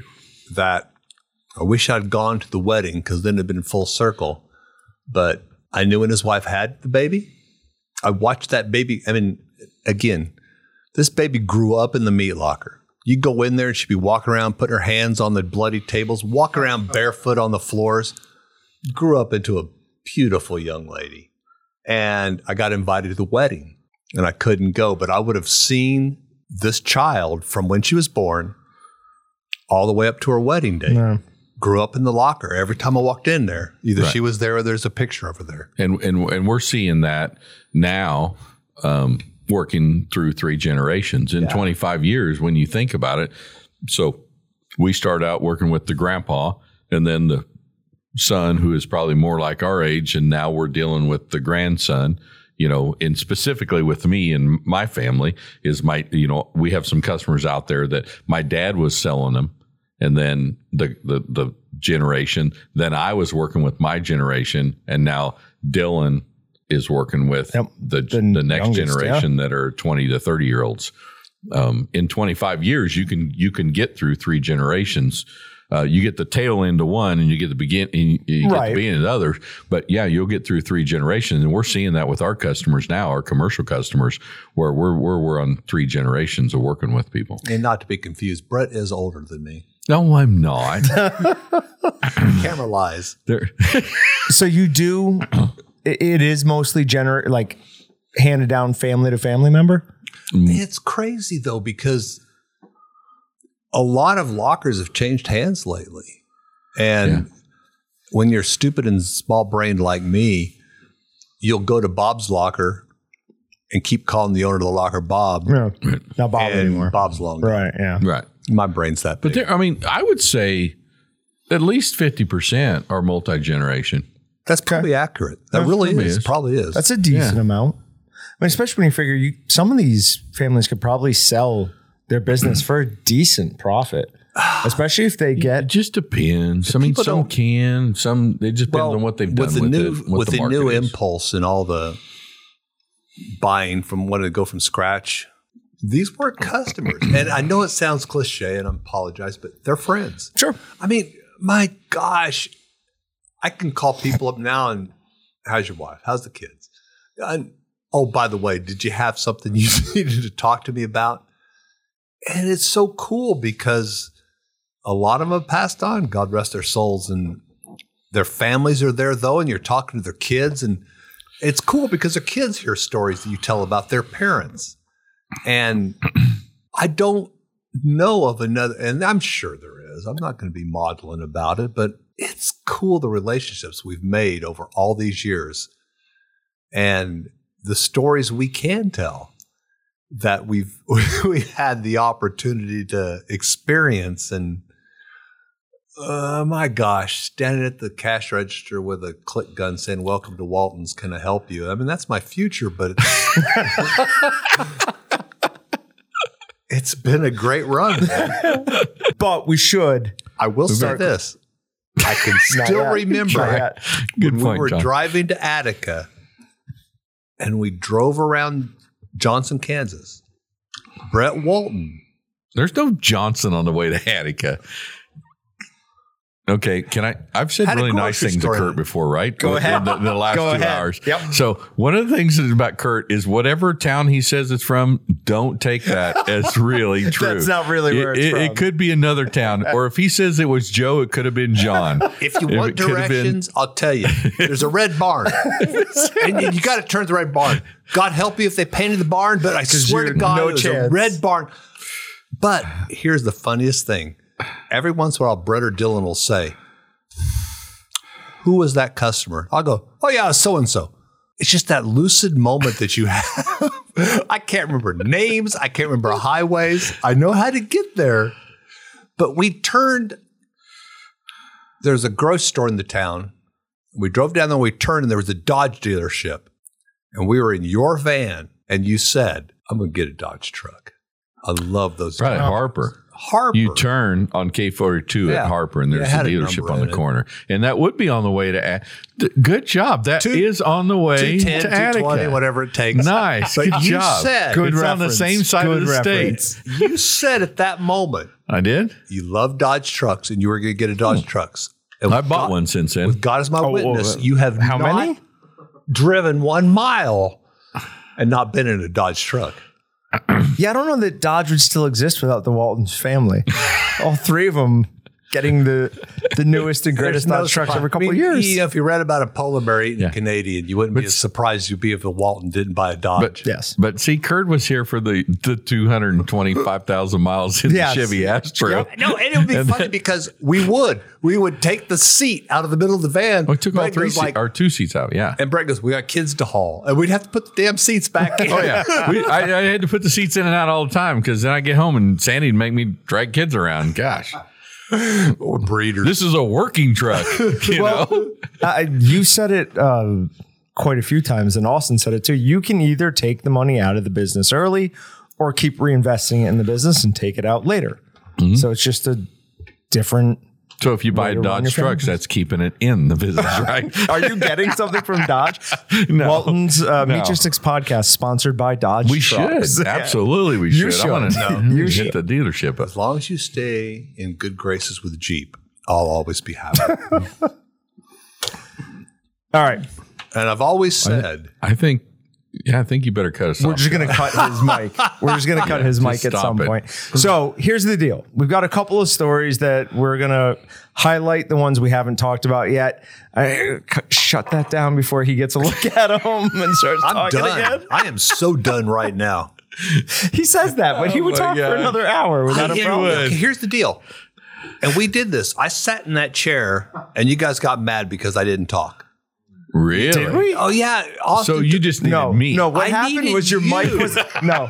What happened was the mic wasn't working, and you got frustrated. Austin goes. That's what was Oh, Austin really? goes. That wasn't the Kurt we expected, and I go. I John, I got Bubba in front of me, man. John, do you know how many times in the last 25 years I wish I could have turned his mic off? Probably more than once. Probably more than once. but we will absolutely save those stories and we'll come back for uh, another round Yeah. of this at some point in the After future. After we retire, you can have us come back. Oh, there Gosh, were going to be wait that large. long? We They're going to be be able to large. do everything. Well, it can't be that Brett's long. got a deal worked out with my wife. It's like, yeah, she's not ready yet. Brett goes, when are you going to retire? Ask Gene. Brett knows when I'm going to retire. I, she has not accepted my offer yet. I- she says a little more money, a little more money. We haven't got, we haven't negotiated out a deal yet. I've warned Brett out, so he passed me on to his son. Well, my pro- well, look at my problem. You, you don't have my problem. I mean, my wife's at home. Two of the kids are here. Nobody wants me. I can't retire. I can't stay here. I got I got no choice. Oh yeah, brother, we got that once a year up in the For Rockies. So For those, John, yeah. close us out, John. for those, there's going to be multiple portions of this that we had to cut out for Yes. various reasons. Um, but if you're still with us, we owe you a beer. Next time you come into both Wichita, of you, both come of find you us. that are still out there. we'll take you for a beer. Uh, thanks for listening. Remember to like, comment, and subscribe. And if you're listening on a podcast format, please do leave a review. It really does help. Uh, you guys want to say goodbye? and don't forget, folks, that's what you get, folks, for making whoopee. Oh, what? So See, my, my my my closing would be different than that, obviously. I Um, would imagine. So if if if we ever work out the uh, meetup or some kind of event, then Mm-hmm. Oh, wouldn't that we will promise the people that we will schedule at a time when Kurt and I can both be here, Okay. and we would love to talk with people because as people can find out from listening to this, we love to talk. And if there's Jonathan's no assured record of it, they'll Oh yeah, you absolutely. could hear everything. And Jonathan's assured me that every time I type in hi and post, it doesn't count toward my free knife. you have to do more than So, that. and and I would like to also say, uh, t- turn Kurt's hearing off, would you? so it's been a pleasure in the last 25 years to get to work with Kurt, and uh, there's we have other long term employees, not as old as him. I mean, not as been here as long as him, but. But we have we have had a, we've had a lot of fun working in this industry for the last 25 years, and are and feel blessed that we've been able to raise our kids working heavens, here together. Um, and uh, I'm stuck with a couple of them that are here. No, I'm no, no. We're blessed with a couple of, of my next gen that are here. Uh, but uh, I, w- I wish everybody had that same opportunity to work in a, in a in an atmosphere that uh, you got to work with the same people that you like for that long a time. Brett's still looking get- for the air shaft on my Death Star to blow me up. I assume when you said that you get to work with your kids, you were referring to me. Right. So, right. Right. Not Austin or Dylan. I, I, I didn't mean my kids. I meant the kids. the kids. All right, guys. Thank you very much. Thanks. We'll see you next time. Bye. Thanks for checking out the Meatgistics podcast. To shop everything but the meat, head on over to waltonsinc.com. And to get your meat processing questions answered by experts and enthusiasts alike, head on over to our online community at meatgistics.com. Waltons, everything but the meat.